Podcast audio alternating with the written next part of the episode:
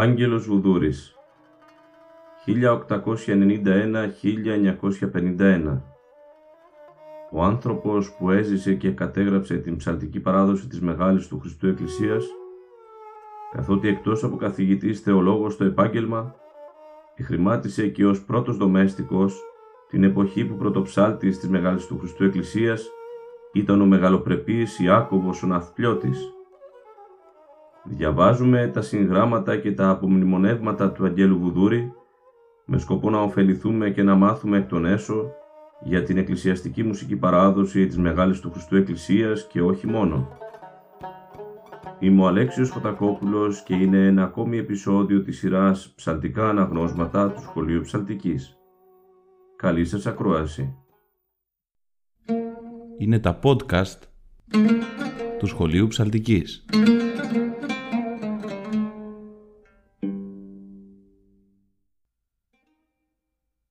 Και φίλοι, είμαστε και πάλι μαζί. Διαβάζουμε το βιβλίο του Αγγέλου Βουδούρη «Η μουσική χορή της Μεγάλης του Χριστού Εκκλησίας κατά τους κάτω χρόνους». Βρισκόμαστε στο δεύτερο μέρος του βιβλίου και σήμερα θα το ολοκληρώσουμε. Ας ξεκινήσουμε. Κατοικία, μισθός και απολαβέ των πατριαρχικών ψαλτών. Οι πατριαρχικοί ψάλτε ως κληρικοί και εσωτερικοί του Πατριαρχείου υπάλληλοι, διέμενον και διητώντο κατά τους πρώτους μετά την άλλο αιώνας εν το πατριαρχικό οίκο και εν της κελίης αυτού.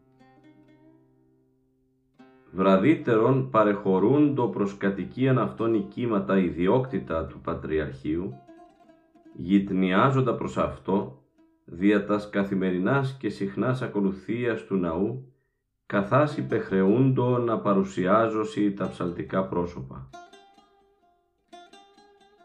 Και μέχρι του 19ου αιώνος εκατοικίε των πρωτοψαλτών και λαμπαδαρίων ήσανε αυτέ. Έκυντο δε κατά των χώρων όπου υπάρχει σήμερον η πατριαρχική μαράζλιο σχολή. Και οι δομέστικοι επίσης κατόκουν ησικήματα πατριαρχικά, κείμενα και ταύτα παρά το Πατριαρχείον εν πετρίκα πει τσικμάζ σοκάκ εις τα οπίσθια του σημερινού κτηρίου της Πατριαρχικής Βιβλιοθήκης. Εκεί είναι γνωστόν ότι διέμενον η πρωτοψάλτε Γρηγόριος ο Βυζάντιος, Κωνσταντίνος ο Βυζάντιος, Ιωάννης ο Βυζάντιος, Σταυράκης, Γεώργιος ο Ρεδεστινός, ως και οι λαμπαδάριοι Στέφανος, Νικόλαος και η πατριαρχική δομέστικη Κωνσταντίνος Αβόπουλος και Μιχαήλ Παυλίδης ο εκαντιλή του Βοσπόρου. Βραδύτερον εκατοικίε των πατριαρχικών ψαλτών εχρησιμοποιήθησαν δια την κτήση του εμφαναρίου πατριαρχικού τούτου σχολείου δια την κοινή ωφέλιαν του γένους. Έκτοτε οι ψάλτε του Πατριαρχικού Ναού διέμενον εις κατοικίας κειμένας εν τη συνοικία του φαναρίου ή εν τες παρατοφανάριων συνοικίες. Προσυντήρησινε αυτών και των οικείων οι ψάλτε του Πατριαρχικού Ναού δια τα χωροστασίες αυτών ελάμβανον κατά μήνα μισθών ποικίλοντα κατ' εποχάς, πληρωνόμενον εκ του παγκαρίου του ναού. Ούτω το 1740 ο πρωτοψάλτης ελάμβανε ετησίως 133 γρόσια και 40 άσπρα. Επίσης δια την τσόχαν και το χαρτίον 22 γρόσια και 12 δια το ψωμίον ενός χρόνου. Επίσης και ο λαμπαδάριος και ο πρωτοκανονάρχης ελάμβανον 12 γρόσια δια την τσόχαν.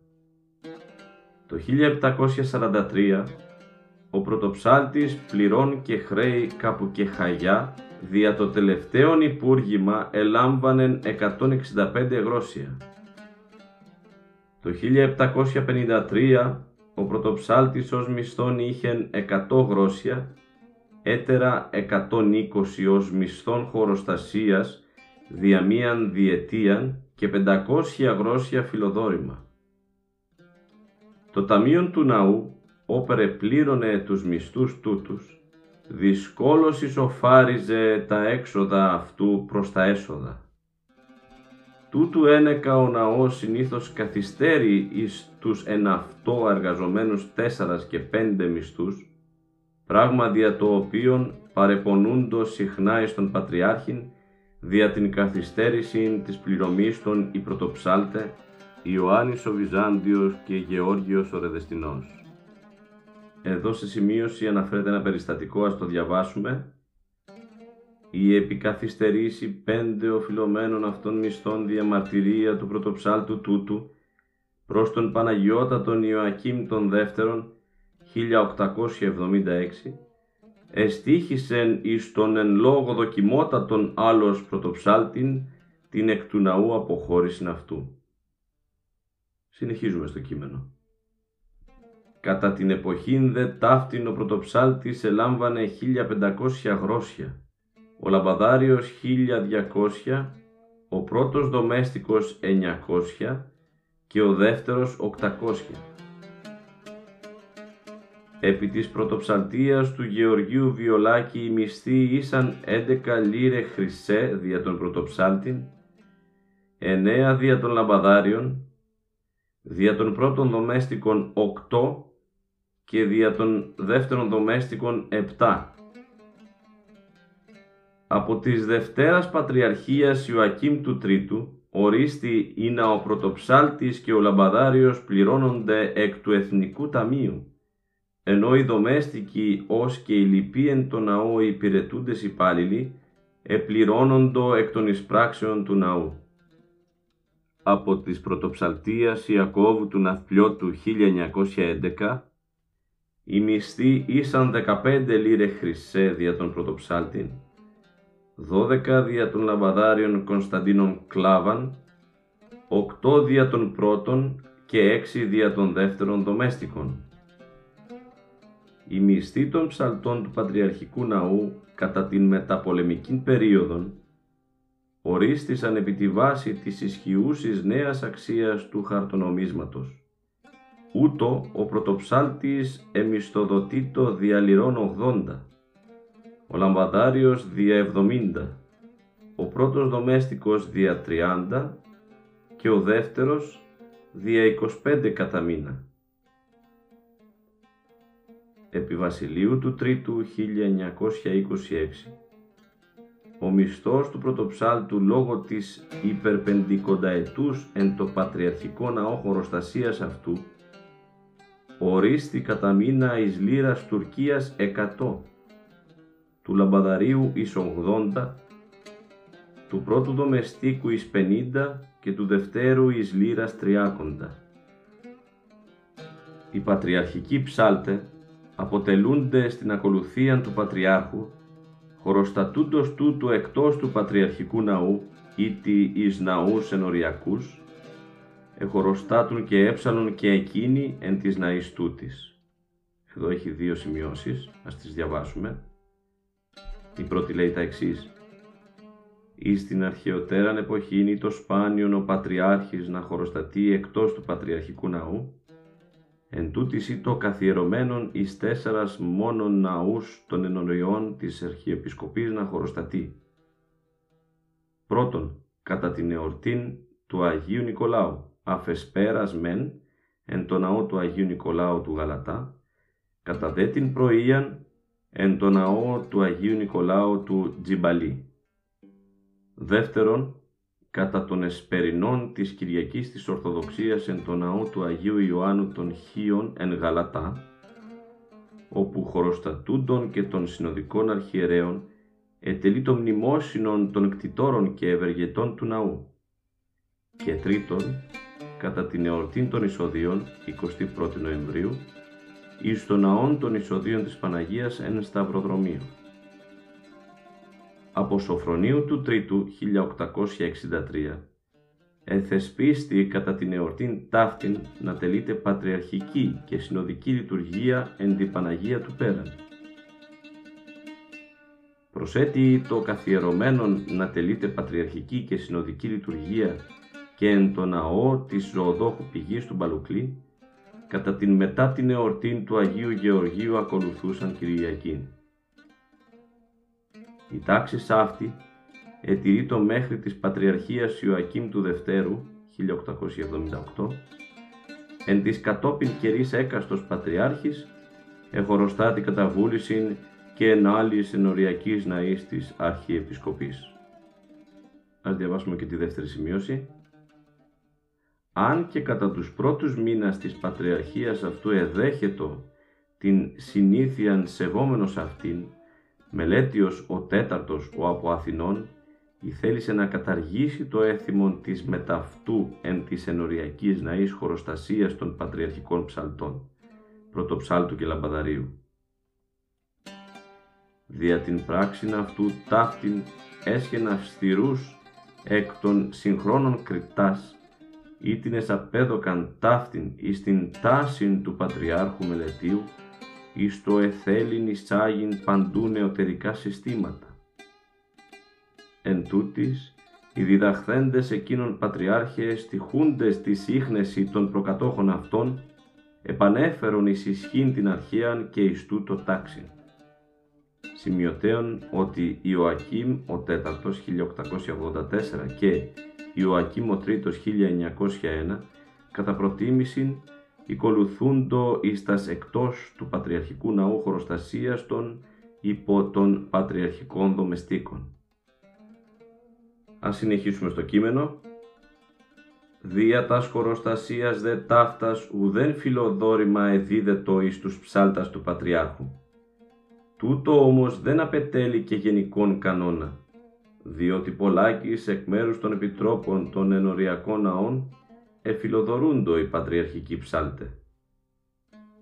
Εκτός του διατασεν το πανσέπτο πατριαρχικό ναό χωροστασίας αυτών μισθού, οι πατριαρχικοί ψάλτε ελάμπανον και ιδιαίτερα επιδόματα κατ' εποχάς, δια την εις κοινά πατριαρχικά μουσικά σχολεία διδασκαλίαν και παράδοση της μουσικής.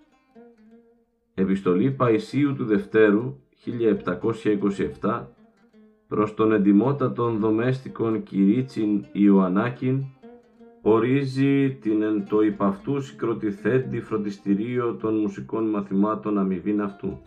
Ανοίγουν εισαγωγικά. Αμοιβήν του κόπου αυτού, δηλαδή της τε επιστασίας και διακονίας του ψάλιν εν το πατριαρχικό ημοναό και της διδασκαλίας και παραδόσεως των μουσικών μαθημάτων, διορίσαμεν και συνεθέμεθα κοινός, λαμβάνειν αυτόν από του κοινού της καθημάς του Χριστού Μεγάλης Εκκλησίας ανά διακόσια γρόσια των καθέκαστων χρόνων, εις αναγκαίαν κυβέρνησιν και περίθαλψην. Εξών τα μεν εκατό γρόσια διορίστησαν αυτό δίδωσθε από του εμβατικίου της ενορίας του πύργου, περί δε των λοιπόν εκατό έχει λαμβάνειν από του παγκαρίου του καθημάς πατριαρχικού ναού, ανά χίλια άσπρα καθέκα στον μήνα, και ούτω συμπληρούστε των συμπεφωνημένων χρονικών μισθών αυτού των διακοσίων γροσίων. Κλείνουν τα εισαγωγικά. Εις τον πρωτοψάλτην Δανιήλ ώστης τα παρέδιδε μαθηματάριον, ο δε λαμπαδάριος Πέτρος ο Πελοποννήσιος και ο δομέστικος του δεξιού χορού Διακουμάκης θα παρέδιδον Παπαδικήν και Στοιχειράριον εν το επί της Πατριαρχίας Σοφρονίου του από Ιεροσολύμων συγκροτηθέντη το 1776 μουσικό σχολείο υπεσχέθησαν γρόσια 400 των χρόνων. Προσέτη ο πρωτοψάλτης ημίβετο ιδιαιτέρως και δια την φροντίδα και επιστασία και τήρηση του τυπικού.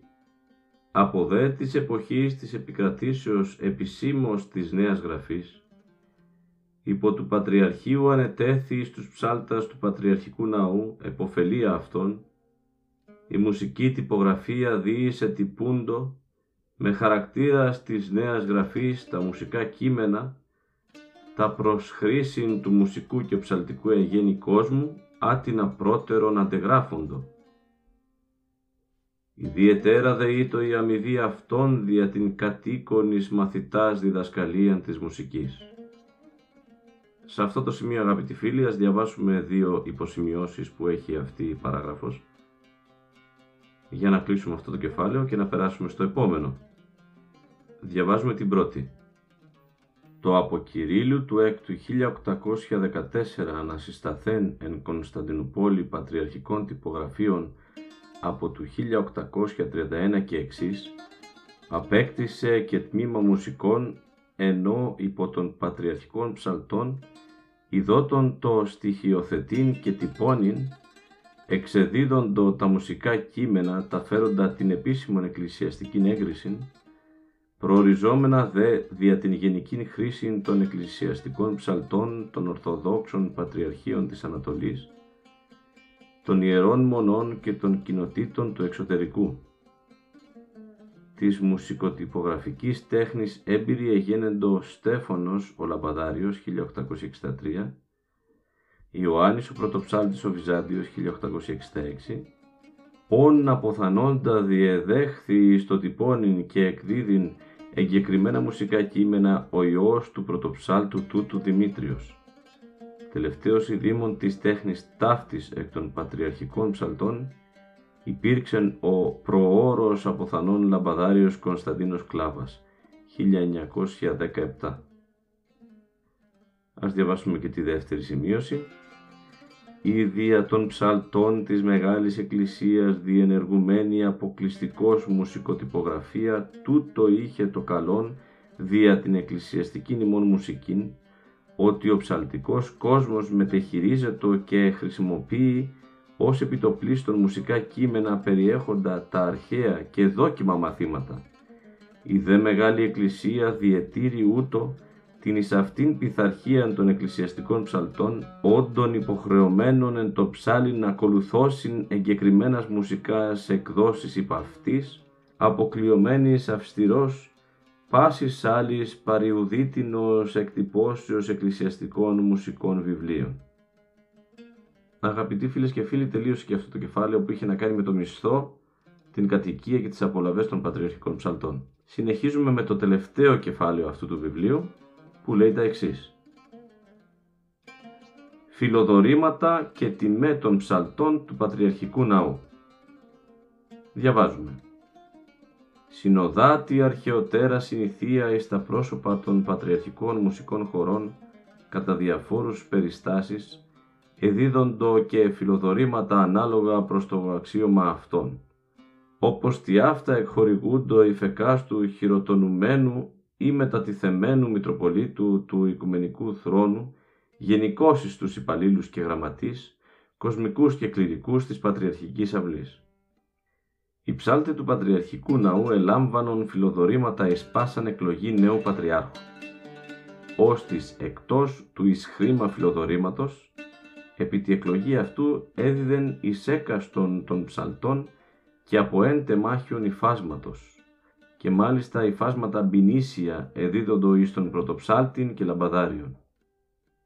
Εδώ υπάρχουν δύο σημειώσεις, σας τις διαβάσουμε. Κατά την εποχή εκείνη, τα φιλοδορήματα ήσαν γενικά, πας νέος πατριάρχης ή αρχιερεύς, έδιδεν εις όλους τους εσωτερικούς του Πατριαρχείου υπαλλήλους φιλοδορήματα, ως επιτοπλίστων κουμασλίκια και διάφορα άλλα δώρα. Η δεύτερη σημείωση, αγαπητοί φίλοι, έχει να κάνει με τα υφάσματα, τα μπινίσια. Διαβάζουμε. Μπινίσια, εκ του τουρκικού μπινμεκ, που σημαίνει υπέβην. Εκαλούντο τα εκμεταξωτής τσόχας ιδιαίτερα ενδύματα, άτινα εφόρουν κατά την παλαιότεραν εποχήν οι αρχιερείς δια να υπεύσωση τους ύπους των. Ας συνεχίσουμε στο κείμενο. Τι αυτά φιλοδορήματα εις χρήματα και εις κουμάσια εδίδοντο μέχρι της Δευτέρας Πατριαρχίας Ιωακήμ του Τρίτου, ώστις ήτο ο τελευταίος εκ των Πατριαρχών, ο ακολουθήσας την αρχαιότεραν αυτήν συνήθεια. Με ταυτόν η τήρηση της συνηθίας ταύτης έπαυσεν. Οι δε νεοεκλεγόμενοι ή μετατιθέμενοι εις νέαν επαρχία Μητροπολίτε, έδιδον εις τους ψάλτας του ναού της Μεγάλης Εκκλησίας έκαστος αναλόγως της τάξεως, της διήν προορίζετο επαρχίας και αναλόγως της αυτού γενεοδορίας. Ούτω ο πρωτοψάλτης και ο λαμπαδάριος ελάμβανον εκ των Μητροπολιτών και Αρχιεπισκόπων της πρώτης τάξεως 15 γρόσια, της Δευτέρας 10 και της Τρίτης 15 οι δύο δομέστικοι της πρώτης 16, της Δευτέρας 10 και της Τρίτης 8. Ο πρώτος κανονάρχης 6 ή 4 ή 3 και ο δεύτερος κανονάρχης 3 ή 2. Εκτός των χρημάτων και του κουμασλικίου εδίδοντο εις τους ψάλτας του ναού και ορισμένε οκάδες καφέ.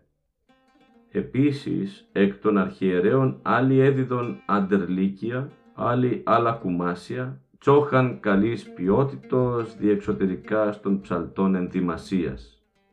Εδώ υπάρχει μια σημείωση, ας τη διαβάσουμε.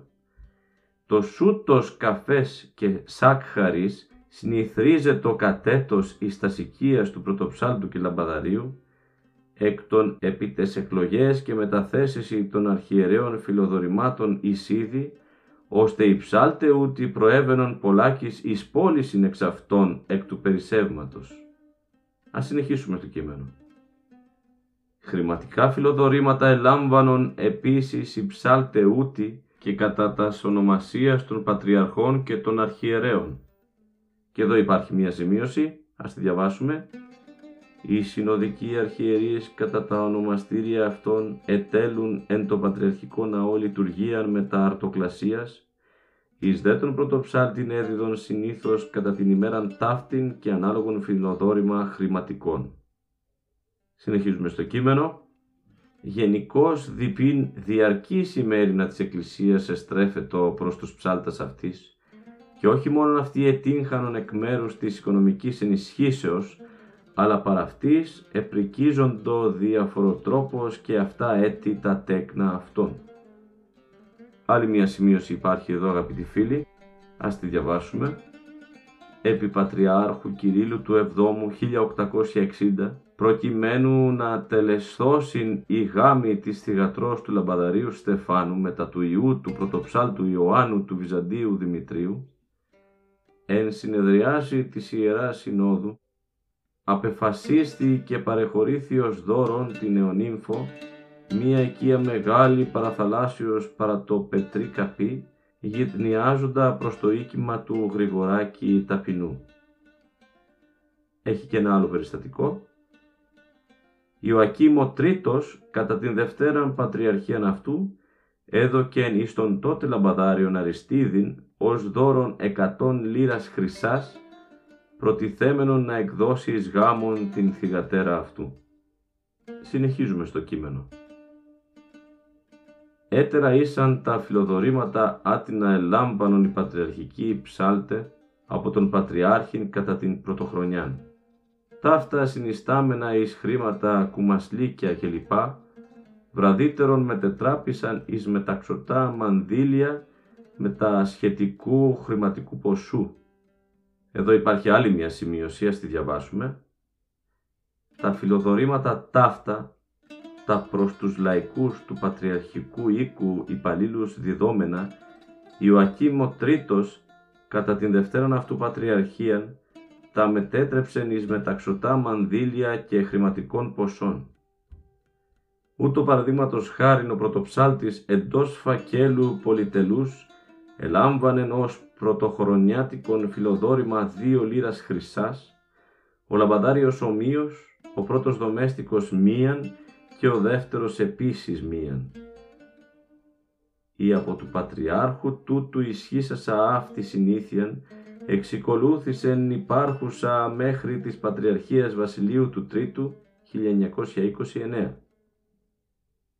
Κατά τα πρώτα έτη της Πατριαρχίας αυτού και Φώτιος ο δεύτερος παρήχε τι αυτά φιλοδορήματα κατά την πρώτη του έτους, μετά ταύτα όμως διαλόγους οικονομίας έπαυσε το έθιμον τούτο γενικός. Συνεχίζουμε στο κείμενο.